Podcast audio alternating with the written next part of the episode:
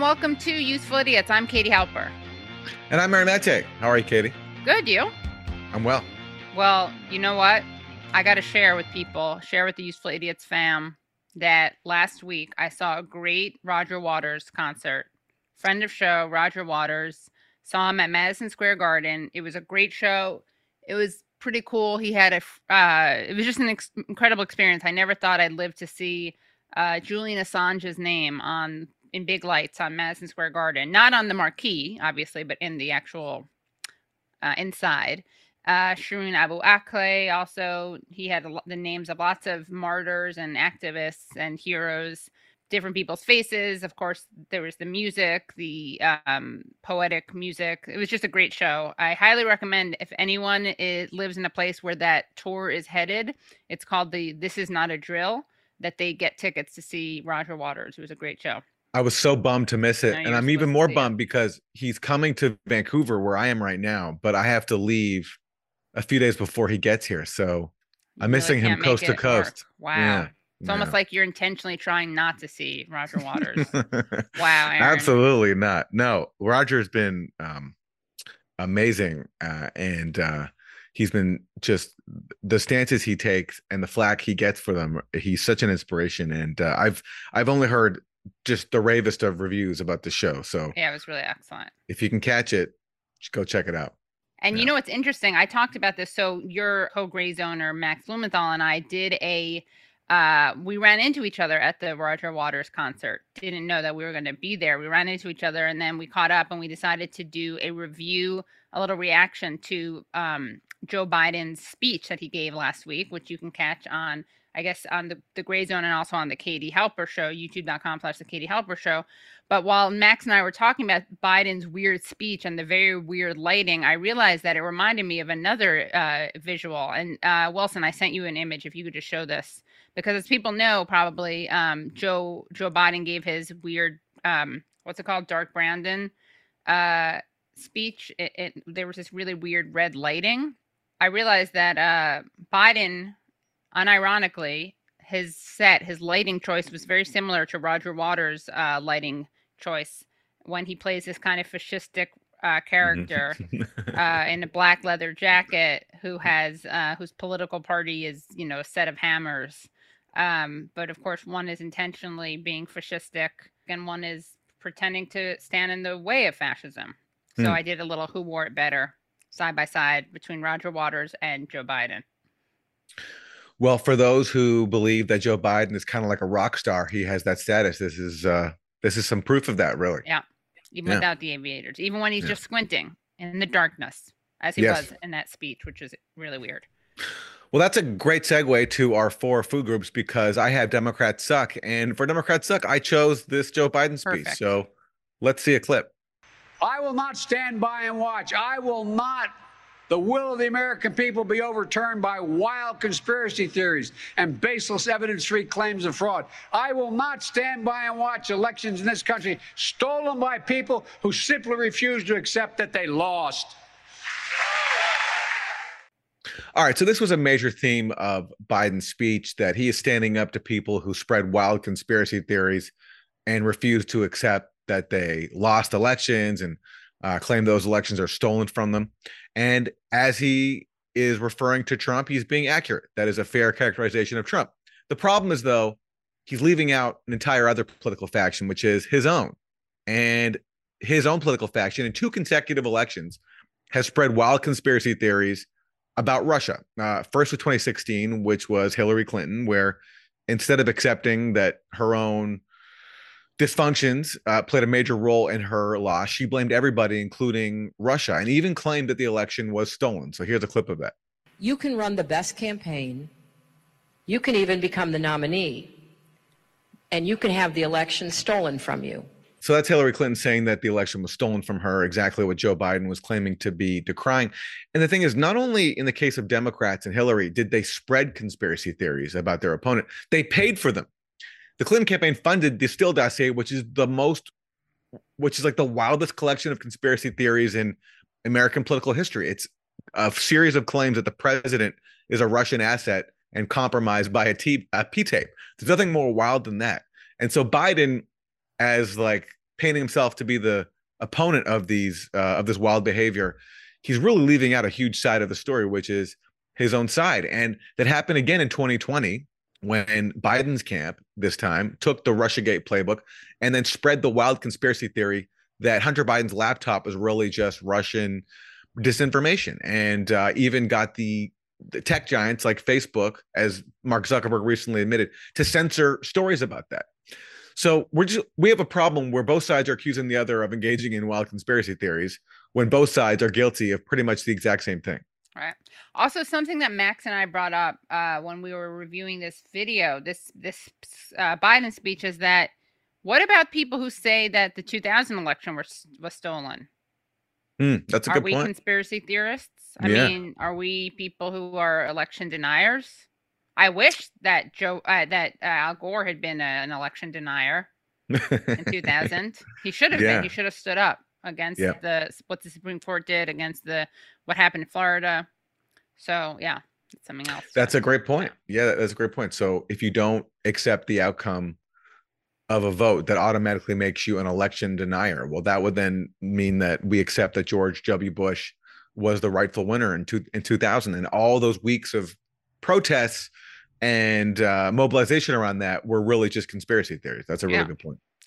So, well, for Republican suck, uh, we're going to you. We spoke about this last week a bit. Uh, the uh, water crisis that's happening in Jackson, Mississippi, where um, 150,000 uh, people are without drinking water. So, luckily, their water pressure has been restored, but uh, it's not looking that great because there's still an order to boil water to make it safe to drink. Uh, that remains in place.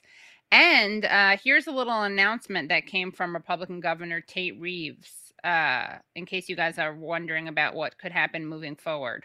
Second question, if you would be supportive of any privatization efforts of the Jackson water system, you talked about your concerns about the management from, from the city. I'm open to um, all options. Privatization is on the table. So there you have it. Um, privatizing the water is on the table, and that is always works out really well. Whenever you privatize water, that's a great thing. I mean, just look at Flint, Michigan. Absolutely. It's crazy how uh, after every single uh, natural disaster, Republicans, their first response is let's just privatize everything.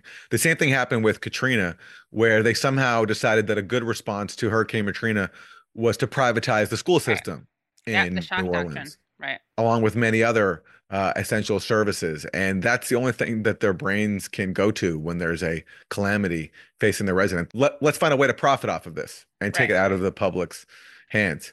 By the way, I mean, we could do a Tate Reeves suck just every single week. I mean, he's We he makes a yeah. constant appearance. True. He's also the guy who returned money to the federal government rather than help renters in his state uh, pay their rent uh, because he didn't want to have freeloaders or whatever Right. he said. I think anyone who is having trouble paying their rent should camp out in front of his house. And you know, and, and also by the way, when there whenever there's a natural disaster, is there some kind of thing where you have to wear some kind of vest I know. to make it look like as if you're believes like you're out there doing anything. exactly to make it look Yeah. as if you're taking part in the relief effort? It's Yeah. uh, Yeah. pretty tacky. Yeah, it really is terrible. All right, well, Yeah. Tate Reeves sucks once Tate again. This week in Tate Reeves sucks. Yeah. Yeah, yeah. And Yeah. that hair is ridiculous. Yeah. Hey, I'm allowed to make fun of it because he has it. I think that's real. It's either a toupee or terrible hair that's natural. So I'm only allowed to make fun of it if it's natural. So let's hope it's really his hair. Not Fingers crossed. Yeah, fingers, Fingers crossed. crossed. Yeah. Afford Anything talks about how to avoid common pitfalls, how to refine your mental models, and how to think about how to think. Paula, while certainly you can mess up on a million dollars a year, it is far less likely than it is on $30,000 a year. Right. I would meet wonderful people that were struggling with a budget that was super tight. It was 100% you need to make more money. Make smarter choices and build a better life. Afford anything, wherever you listen. All right. So for isn't that weird? We're going to return back to Democrat land, and um, you know, right now Donald Trump's in the news as always, even though he's the former president. We talk about the former president way more than we do the current president. That's just how it is. And so the current controversy with Trump is, of course, the Mar-a-Lago raid, and uh, he actually recently won a court victory in getting a special master to review all the documents that were seized from him, and that's going to lead to a long, protracted dispute that will ensure we're talking about Trump and documents for a long time to come, which is uh, great news for everybody who doesn't care about actual issues like people in this country not having drinking water in, in Mississippi. But anyway, so right now uh, there's all the speculation about what the documents contain. The Washington Post just came out with a story saying once again that they're related to nuclear secrets. But Joy Reid of MSNBC ha- has a particularly uh, unique theory on what is in those documents and what might have resulted from Trump having them we know that um, in 2021 um, that there was a rash of deaths of American spies. They were being caught. They were being killed. This is a, this is a very real and exigent circumstance, um, and the CIA has admitted to that. Now, and I, we are not saying that we know that there is some connection between the Purloined documents and that and those events. But they did happen at a time when Trump did have custody of some really sensitive information that he shouldn't have had you know, you think about that. You think about Victor Vekselberg, who's being investigated for something else, for fraud, but he's a, you know, Russian oligarch, sort of Trump and crony world. His house recently got raided. His yacht got seized. He's being investigated for something totally different. But Trump knows the kinds of people who one might want to investigate, who might want to do bad things to the United States and might not be on our side. And I wonder how frustrated you think law enforcement must be knowing that they can't look into any of that. Wow, I'm frustrated. Yeah, you're frustrated. I, even law enforcement. I'm frustrated for law enforcement. Yeah, I mean, look, I I love that. She's like, I'm not saying that we know for sure that Trump got all these CIA informants killed. I'm just but, saying is that it could have happened because he had these secrets when they got killed. So you know, I'm just saying, uh, uh, nudge, nudge, wink, wink. Also, I'm not saying that he's friends with people who want to do bad things to America. No, I am saying that like, wh- what is she even? So, look out for that too. Like, I don't even. What her net is pretty fucking wide here. Very wide net. Yeah, it's very, a very wide very net. wide net. And uh, look, I mean, the uh, the most plausible reason for all the CIA informants being killed uh, or caught is that the CIA is pretty inept, and they have a history of burning sources uh, and getting people uh, caught. That's just what happens. Um, and you can see from some of the people who now are paid as intelligence analysts on MSNBC and CNN why the CIA was so inept and why people have gotten caught. Because people are not very bright and they're not very competent in the sense that they've been pushing moronic conspiracy theories about Russia and Trump being compromised by Russia, and then about Russian bounties in Afghanistan, if you remember that one, and then about Havana syndrome, where Russia That's or really Cuba or China were like beaming laser beams and giving US diplomats brain injuries.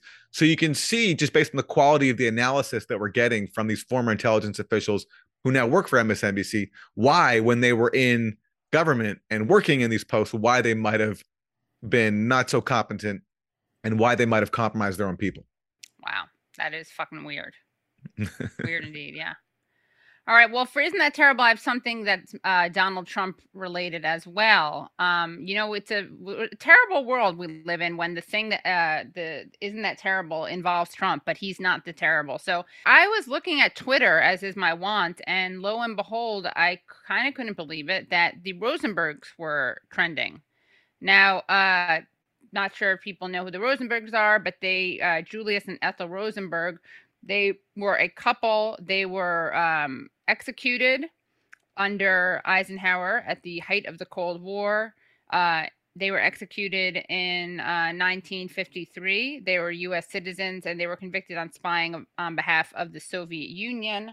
Uh, what's really disturbing is that they basically, the United States knew that Ethel Rosenberg was innocent of the things that they were charging her with, but they tried to use her as leverage to get Julius Rosenberg to confess. They thought that would work. They had two kids at the time.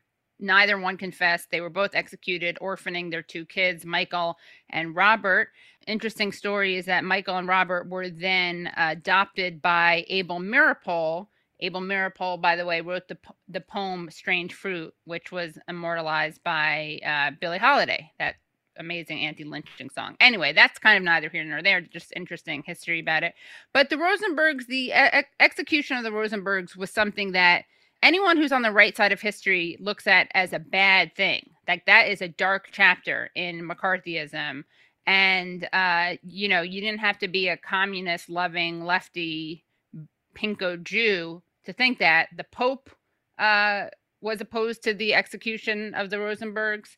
Uh, it was a kind of a, a, scandal. A lot of people appealed to um, to Eisenhower to stop it. Albert Einstein, for instance. It really is a dark chapter in American history. And uh, because people uh, have brain worms, apparently, you have all these people who were tweeting on Twitter about the Rosenbergs because they wanted what happened to the Rosenbergs to happen to Donald Trump. So you have this gem of a person who tweeted the same thing we did to the Rosenbergs uh, and has a picture of Julius Rosenberg next to uh, uh, Donald Trump. It says Julius Rosenberg was executed on June 19th, 1953, for giving nuclear secrets, secrets to the Russians. And then it has underneath it hashtag Orange Julius. Get it? Orange Julius. That's a drink. And uh, they think that the execution of Julius Rosenberg is a funny and also something that should be uh, emulated and a time that should be looked back towards as something good and something that should be done to Trump. But Katie, you have to give credit to a good play on words. At least I do. And Orange yeah. Julius, I'm of pretty good. It's pretty good. yeah, good. it's pretty, pretty, pretty, yeah. pretty good. Yeah, it's good. If you there's talent, there's, there's talent, talent, behind there. that. Yeah, yeah. There is. They, they could apply that to something less evil than glorifying the execution of the of the Rosenbergs, and I'd be here for it. Uh, if you, scroll, I just can't deny that talent. I cannot yeah, deny that talent. Bad. Yeah. Yeah. If you scroll down from my tweet there, you'll see another tweet. I quote tweeted uh, Michael Beschloss, who is a, uh, a, a, historian, presidential historian. He's often on uh, MSNBC. I've made fun of his hair, and I can do that because it's real but he thought it would be a good idea to tweet. I guess he was ahead of the curve. He tweeted back on August 11th Rosenbergs were convicted for giving U.S. nuclear secrets to Moscow and were executed June 1953. Apropos of nothing. It's not like this was a anniversary of their execution. And shout out to Ben Norton, who tweeted below that uh, liberals showing they oppose Trumpist authoritarianism by dot dot dot praising McCarthy authoritarianism and execution of communists two sides of the same fascist coin. And that is exactly true. And it is a very scary moment indeed when you have people who are presenting themselves as liberals and presenting themselves as defenders of the rule of law, pointing back and looking back with fondness at the execution of the Rosenbergs, which again was something condemned by uh, many people across the world uh, in fact, you know it's interesting. The um, the All Black Labor Union, the International Longshoremen's Association, Local 968, stopped working for a day in protest. Also, so this was uh, not a good look, and I can't believe we have to lecture people who claim to be the champions of freedom, democracy, and uh, the best of that the U.S. has to offer. That the execution of the Rosenbergs is not something you should be hyping up. I can't believe it. Isn't that fucking terrible? It's terrible. I have a follow up question. How does Orange Julius hold up these days? Are people still drinking it? Because I remember it was had a pretty unique taste, and I just looked it up. I'm sorry, kid. Not that I I don't want to downplay the seriousness. You should invite the, this guy into the show. The guy who tweeted it out. Well, I'd love to talk to him about his his, his pun creative process. Yeah. Yeah, but but Orange Julius, I just looked up. The beverage is a mixture of ice, orange juice, sweetener, milk, powdered egg whites, and then and vanilla flavoring. And I remember as a kid having mixed feelings about it. There was a time when I liked it, but then at another point, I think as I grew into a young man, a young, a young adult, where I I didn't like it anymore. So I'm wondering, what is the market for Orange Julius? Are people still drinking it? Share your feedback. I'd, I'd love to know because I'd love to know how it holds up. I'm gonna go try to find it because I'd love to. I'd love to taste and and it now and see how it holds up. Yeah, see how it holds up. Made a, a really taste of America. Mm-hmm. Yeah. But yeah, use the hashtag useful idiots pod and let us know. Check let us know your thoughts on Orange Julius. I remember liking the name. I thought it was a cool name. This was before this pun, game changer yeah. pun. But I remember as a kid I thought it sounded kind of like magical. Mm. Yeah. And I'm wondering now if Trump does get tried for treason for violating the Espionage Act, which liberals are supposed to cheer now because right. it's being used against Trump and also Julian Assange. Uh, will Orange Julius the drink take off in solidarity? Yeah. Well, you know what I would like to have come back more. Although I guess they never went anywhere. But we should make little Cheeto Mussolinis. We should make little puff cheese doodles. Yes. Cheese doodles shaped like Mussolini. That's a great, yeah, so many marketing opportunities. so many with, marketing uh, opportunities. Yeah. yeah. But it's just so funny because Roy Cohn obviously was a big friend, good friend of of uh, Donald Trump, and he also was prosecuted uh, the Rosenbergs. You're basically being Trumpian by siding against the Rosenbergs. Everyone, Absolutely. I don't know how to break it to you. Yeah, Yeah. So the real Orange Julius is the person who came up with the term Orange Julius. right. More Right. like Julius Caesar, like Mhm. a dictator. Hey, Aaron. You know, I I got used to the uh, the Coquíes Still Sing, this great children's book uh, written by Karina Gonzalez that used to perch behind you like a little frog, like a little Yeah. perching behind you, uh, crouching behind you. But I see a new book behind you. What is this? The Myth of Normal? What's that? Well, I'm in Vancouver visiting my uh, family, and my dad, Gabor Mate, has a new book out. It's called The Myth of Normal, and it comes out uh, Tuesday, September 13th. It's co-authored by my brother Daniel Mate, and uh, it's uh, look, I'm biased, but I think it's great, and it's uh, it's a book about how we have a very toxic culture, and that toxic culture gets in the way of people's uh, well-being and their healing. And uh, the book is full of insights on how to deal with that and navigate your way through it. And I think it's a very, uh, from what I've read so far, it's, it's wonderful. Wow. I wonder if we can get an appearance. I can put a word in. Yeah, can you put in a good word? Yeah, I can try.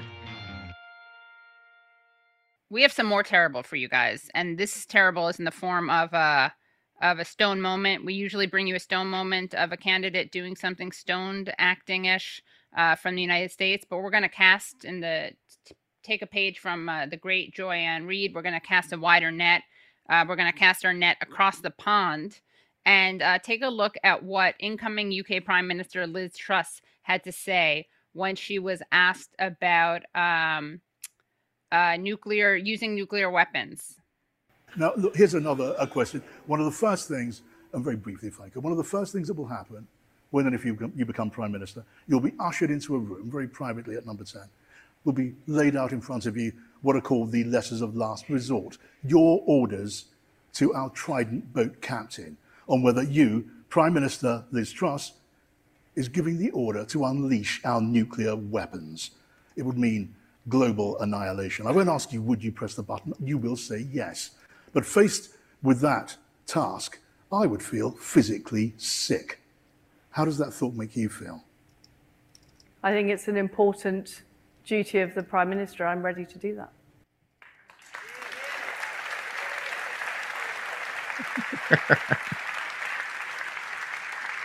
Hurrah! Hurrah!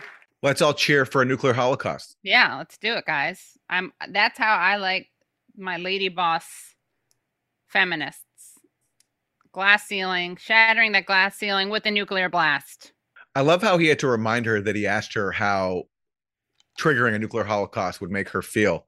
And the fact that she didn't answer the question suggests that she doesn't care, that she's a sociopath. I I would- know, right? Well, that's totally and fine. that's and that's what we need. That is, I mean, feminism means that we have women sociopaths, lady sociopaths, just like men sociopaths Yeah. in office. Yeah. And you know, the way he framed the question, the way he first asked, it sounded to me like he was talking about her being led into like a romantic dinner. He's like, Yeah, I know, You walk into a room, there's a spread, it's a darkened room, there's a spread, it's beautifully spread out. I was like, oh, is he maybe talking about a date? You know, what an ideal date would, but Date no, with destiny. the date with destiny, it turned very dark very quickly. Yeah. So, yeah, that's one date I wouldn't want to be on. Yeah, definitely not. Yeah. Well, I'd rather I'd want to be on that date if I could replace her because I wouldn't call for I wouldn't pull the press the button. And that's why, Katie, I would vote for you over you. her for UK Prime Minister. Unfortunately, like something like 80,000 Conservative Party members decided who will be the UK Prime Minister, which is like, I don't know, like a fraction, like 0.101, like whatever, is like a very small, tiny percentage of the country just decides who the next Prime Minister is. They don't. That's why we had to break off from them because they don't Yeah. understand democracy the way we do. That's right. Yeah. It could learn a lot from us. Well, that is all terrible. That is all terrible. Yeah. Yeah. But luckily, we had the antidote in our guest today, the wonderful Katrina vanden Heuvel, who is the publisher and editorial director of The Nation, We had her on uh, in the early weeks of Russia's invasion, so we're going to check back in with her on her thoughts on the state of that war today, more than six months in, and also her reflections on Mikhail Gorbachev, the uh, late leader of the Soviet Union, who passed away recently, uh, and he was a friend of Katrina Van Heuvel and her late husband Stephen F. Cohen. So we're going to hear from her on her reflections on Gorbachev's life and legacy. Let's go to Katrina.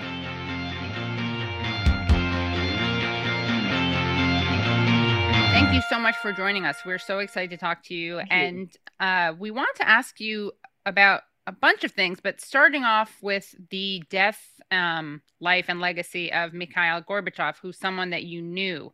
How did you know him, and what are your thoughts on his uh, legacy?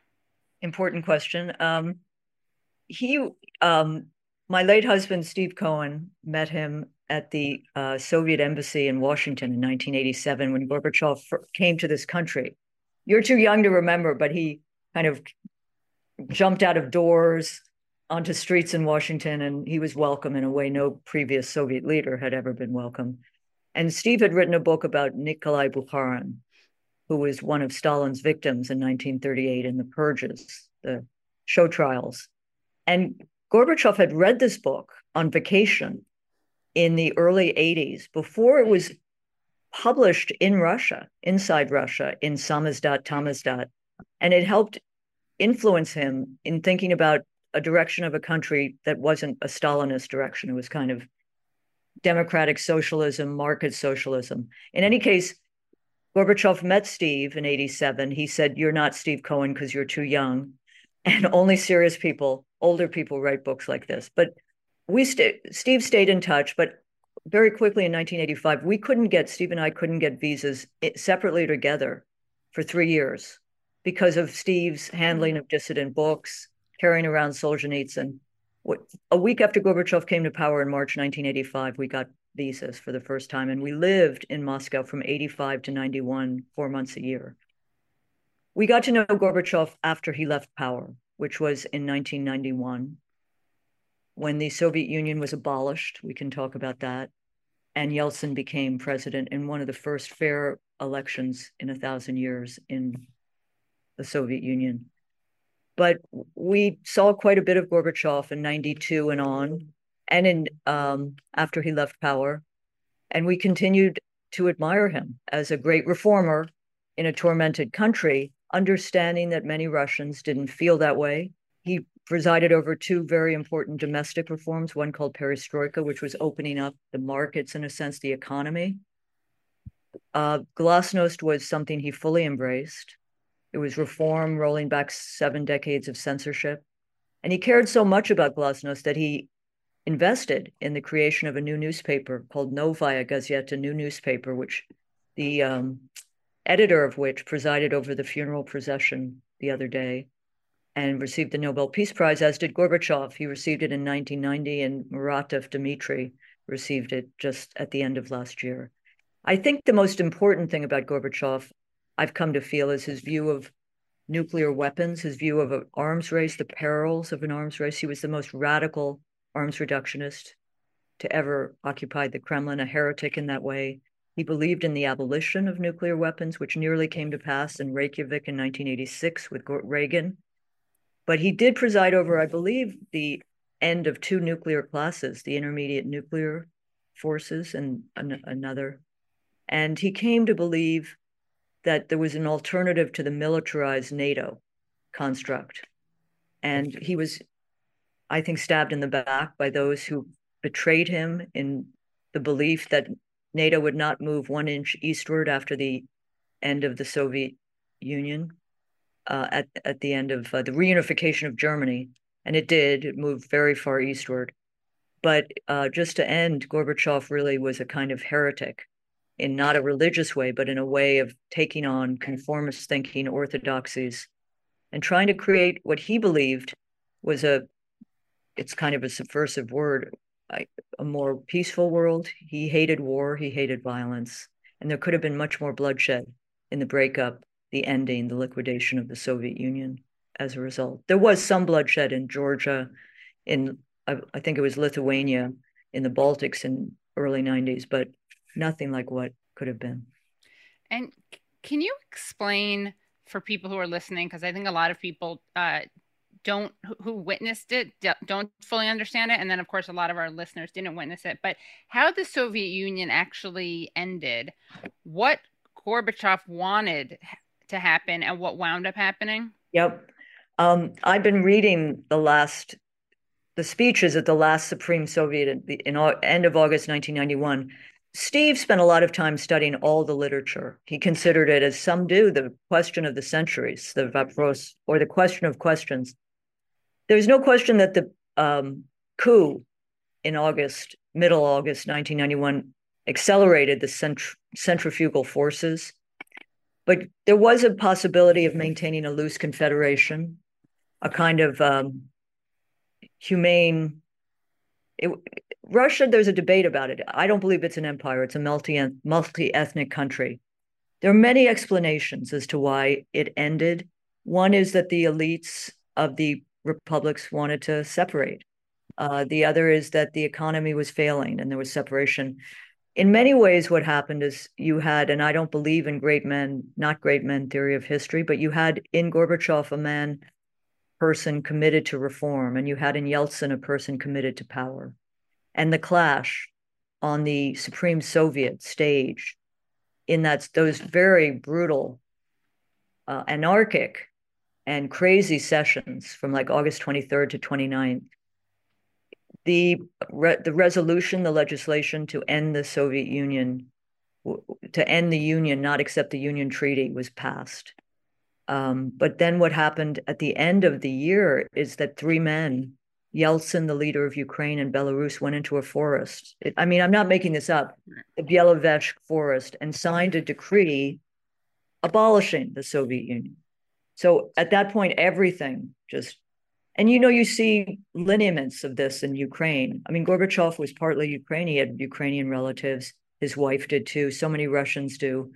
And certainly Western Ukraine was moving out but with the exception of the three Baltic countries, I think there was a possibility of a loose confederation that, you know, Putin is said to have said the great, greatest geopolitical tragedy. There are those who've really gone back, and I need to do this, gone back. I mean, whether it matters or not, but he said one of the great, not the greatest. Mm. But for many Russians, when Gorbachev died, there was a bitterness about the ending of the Soviet Union because there was a sense not of communism, but of cradle to grave welfare state, of um, memory and nostalgia. And what they got instead was, as we know, and he's been kind of omitted from the obituaries of Gorbachev in the last days, Yeltsin. It goes from Gorbachev to Putin. Right. The Yeltsin era was acclaimed in this country but it looted a country and created a predator oligarchical class. The rates of poverty and impover- impoverishment in Russia were much greater than ours during the Great Depression. I mean, it was a, and so what happened was Ye- Gorbachev gets linked with Yeltsin, and that's where it stands until Putin comes in and restores the state. But there was a bitterness about the destruction of the state on the other hand, and I'll stop, you see the procession of those going to mourn Gorbachev the other day. Many of them are people who lived in that time, Glasnost Perestroika.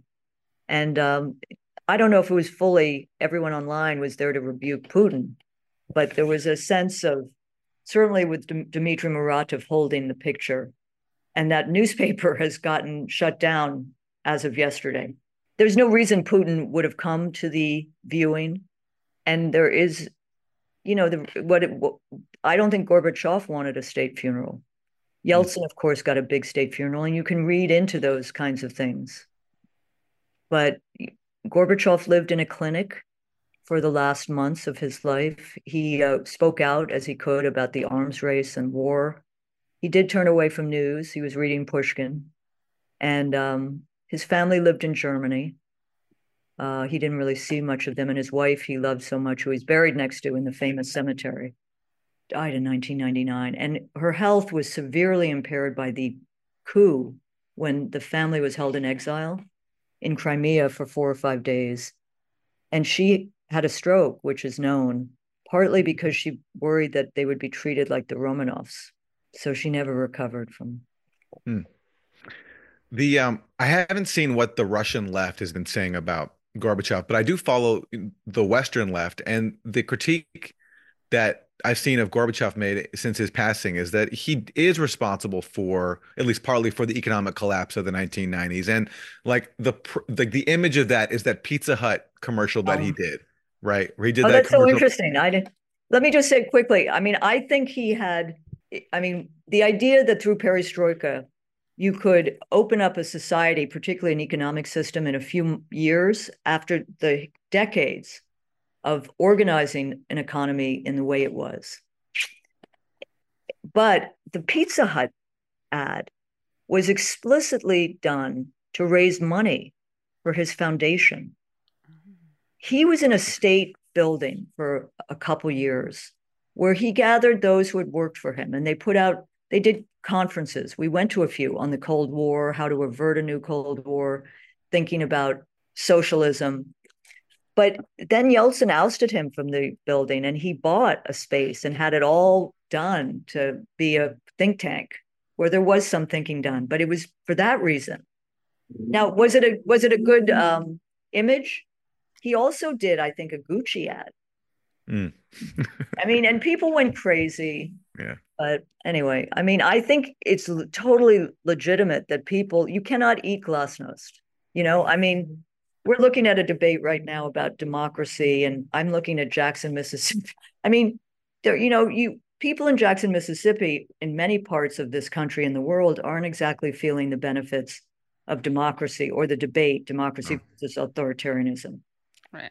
Yeah. So I'm just saying that there's no question that you know people in parts of the vast country and in republics where you had certain kinds of leaders were not feeling the benefits and um, on the issue of uh, you know Gorbachev securing this promise, which is absolutely clear from the archives that Western leaders uh, from the Bush administration, the George H. W. Bush administration to its counterparts in Europe, promised Gorbachev that NATO would not expand one inch to the east if he allowed right. the reunification of Germany, which is a huge concession by Gorbachev because Germany, of course, was the staging ground for the most catastrophic attack on the Absolutely. Soviet Union in its history, killed millions of people. So big concession for Gorbachev to give that up.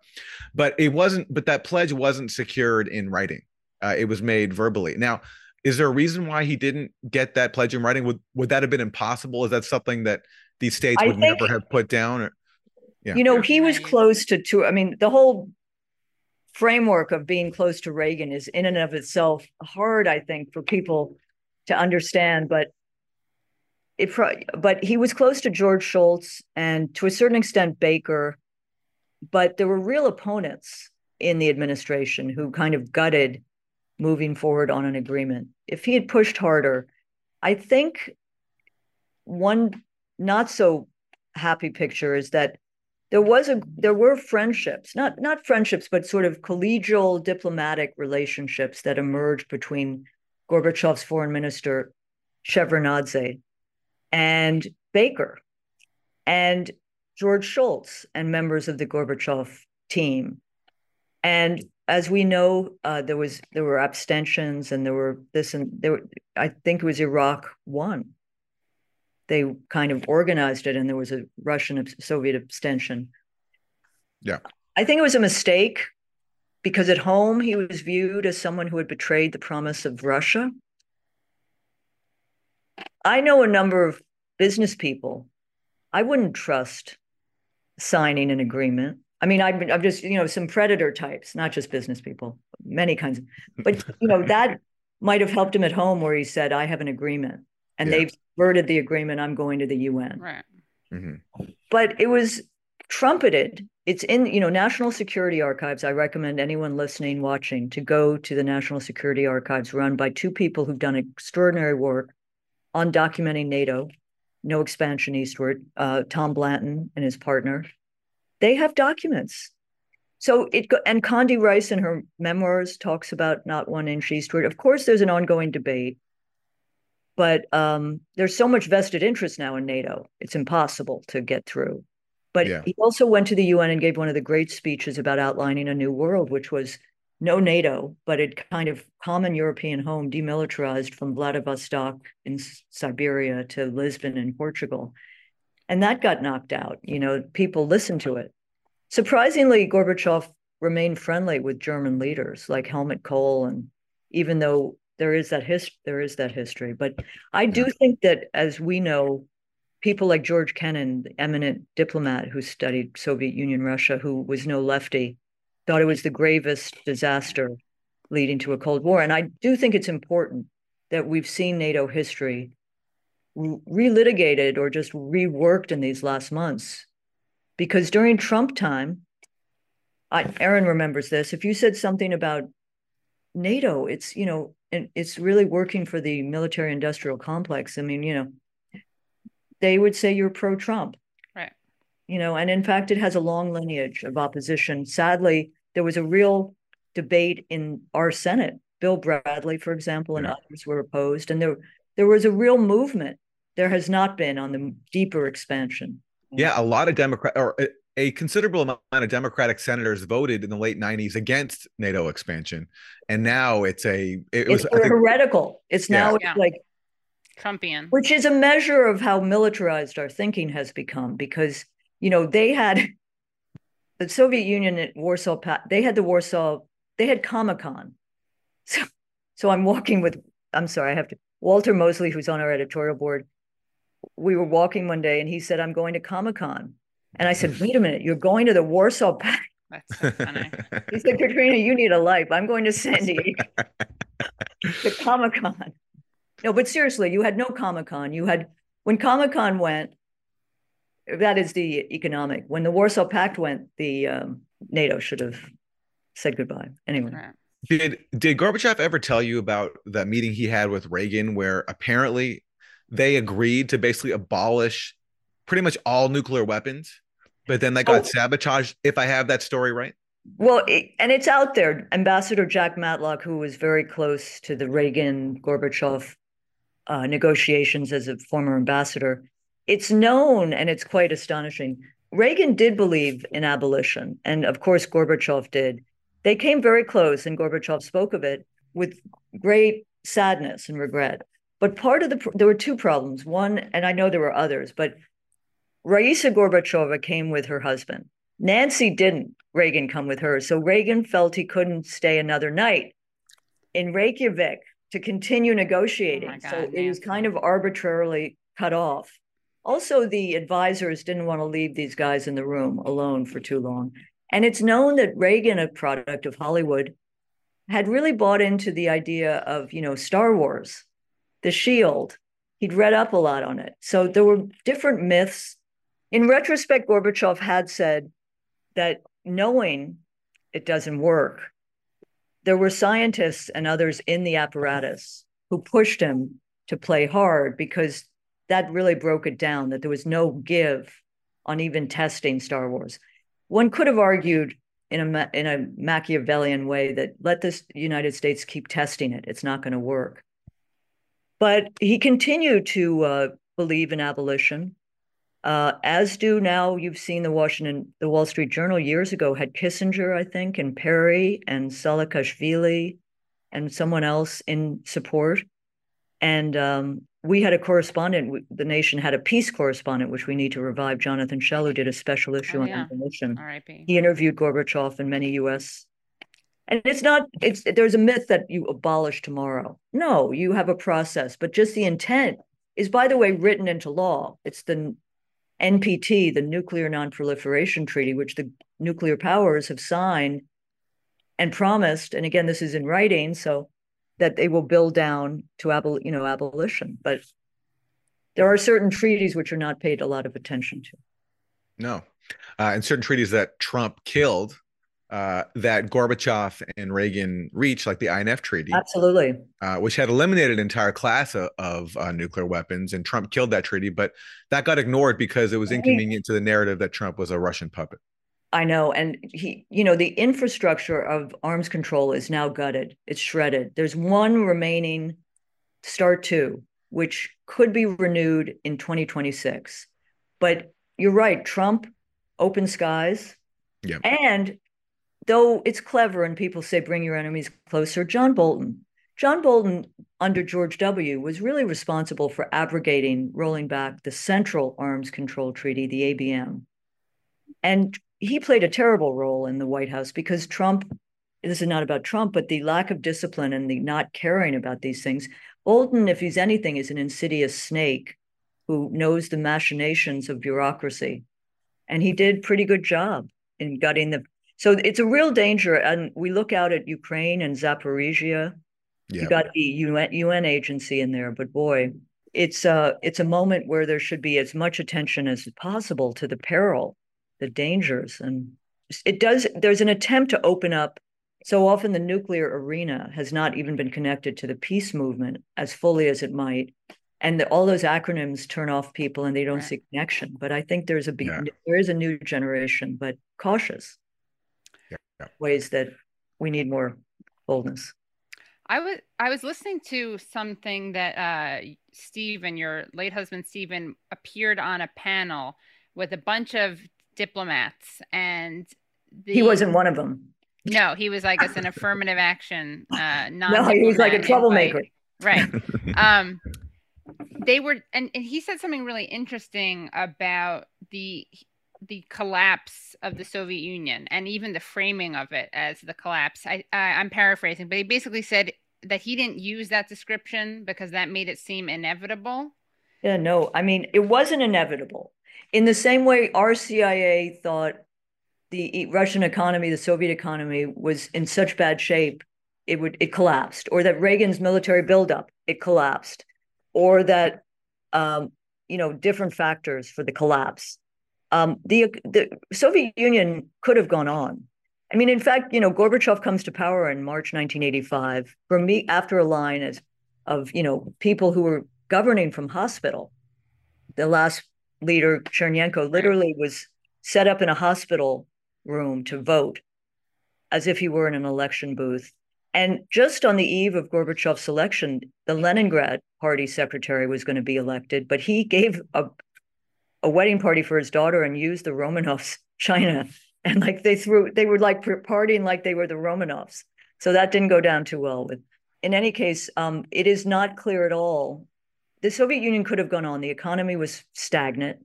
People weren't living well, but it could have gone on. There was no real disaster. And so he studied all these different kind of views. And the signing in the forest was really the final moment and there was a man who died about three months ago, Gennady Burbulis, who was a very close advisor, one of these eminence, these gray eminences, who was a very close advisor to Yeltsin. He died at about 75. He was in Kazakhstan, but he's he's written about it, how they needed to end the Soviet Union, and this was the way they were going to do it. And it made Yeltsin the leader and opened up kind of pathways of more power as things. But it was, you know, not, I'm not in defense of the Soviet Union, but there there was an extraordinary disruption, and as you could see with the attitude toward Gorbachev, many recount his role, though he worked hard to try and save some version of it. He he knew it would be a disaster, and I think that's what he thought a lot about in the last months. Did you think he was maybe too trusting of the West? And to hear the rest of the interview, please go to usefulidiots.substack.com. You also have a piece, you have an op ed um, at the Washington Post about uh, called It's Time for Democrats to Act on a Dark Money Ban in Primaries. So, can you tell people what your Yeah. So the DNC is meeting September 9th, and it has the right to make its own rules as a private entity. And Resolution 19 is to ban dark money, the undisclosed, the, the PACs. And we've seen this in this past election in primaries. So you're not fueling opposition, and it's not the classic how can we end the arms race? We were talking earlier, but how can we end the arms race when they're still doing the arms race? This is about in the primaries. So a perfect example is that you had dark money in the Jessica Cuellar, Jessica Cisneros, Henry Cuellar primary in Texas. Jessica Cisneros is a progressive. Henry Cuellar is anti-abortion, anti-labor, And but the dark NRA money came in for him. We've seen AIPAC, uh, the American Israeli political group, pouring money, tons of money, and defeating Donna Edwards in Maryland. Crypto people, dark money coming in in Oregon. So it's just to at thenation.com, there is a piece about dark money and there's a take action, what you can do. You can call one of the 33 DNC delegates who are supporting this or those opposing it, or the DNC chair. We give a number and an email, but it's it will make a big difference. And it is something people can do. People like Jane Kleeb, who's the chair of Nebraska, I th- no, or is it, I'm sorry, North Dakota. Uh, bad. I think Um, Nebraska. I'll she's great, and she's been leading, as has uh, Representative Whitmer, who's not Governor Whitmer, but Judith. on the DNC. Yeah, so I recommend people just take a quick look at thenation.com to get a sense of it and then take action. Our revolution, you know, Pramila Jayapal, Jamie Raskin, Ro Khanna, Bernie Sanders, they've all pushed Jim Zogby. Jim, Jim Zogby. The AIPAC interventions are very troubling and dangerous, potentially more dangerous. And, you know, the idea that raising this, as someone said on Twitter, was anti Semitic is ridiculous. It's just, you know, J Street, what it is inside Washington is a counter to AIPAC. It's, you know, it's not Jewish Voices for Peace or, you know, the, it's, it's, um, I think AIPAC is setting up for masses of secret money, dark money coming in. Thank you for having me on. Yeah. Katrina, thanks so much for joining us. Yeah. Thank you.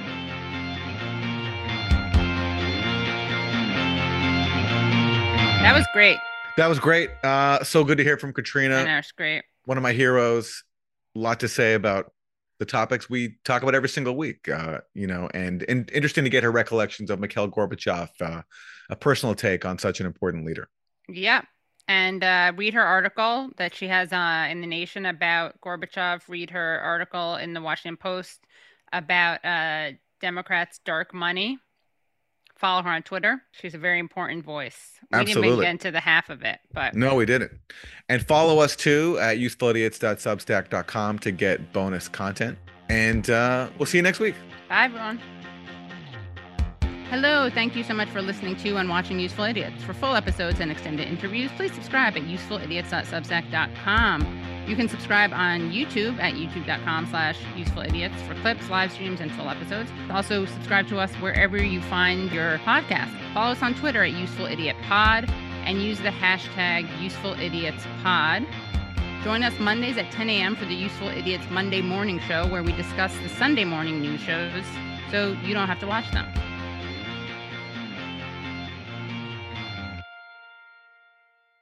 The Bigger Pockets portfolio of podcasts are worthy of your investment. We're having a real conversation as real real estate investors. New episodes available every day. It's important to buy where it makes money and not necessarily where you want to travel to. Bigger Pockets, On the Market, Rookie Real Estate, or Money Podcast. The purpose of flipping is to create more cash so then you can reinvest into other types of properties. The Bigger Pockets Podcast on YouTube or wherever you listen.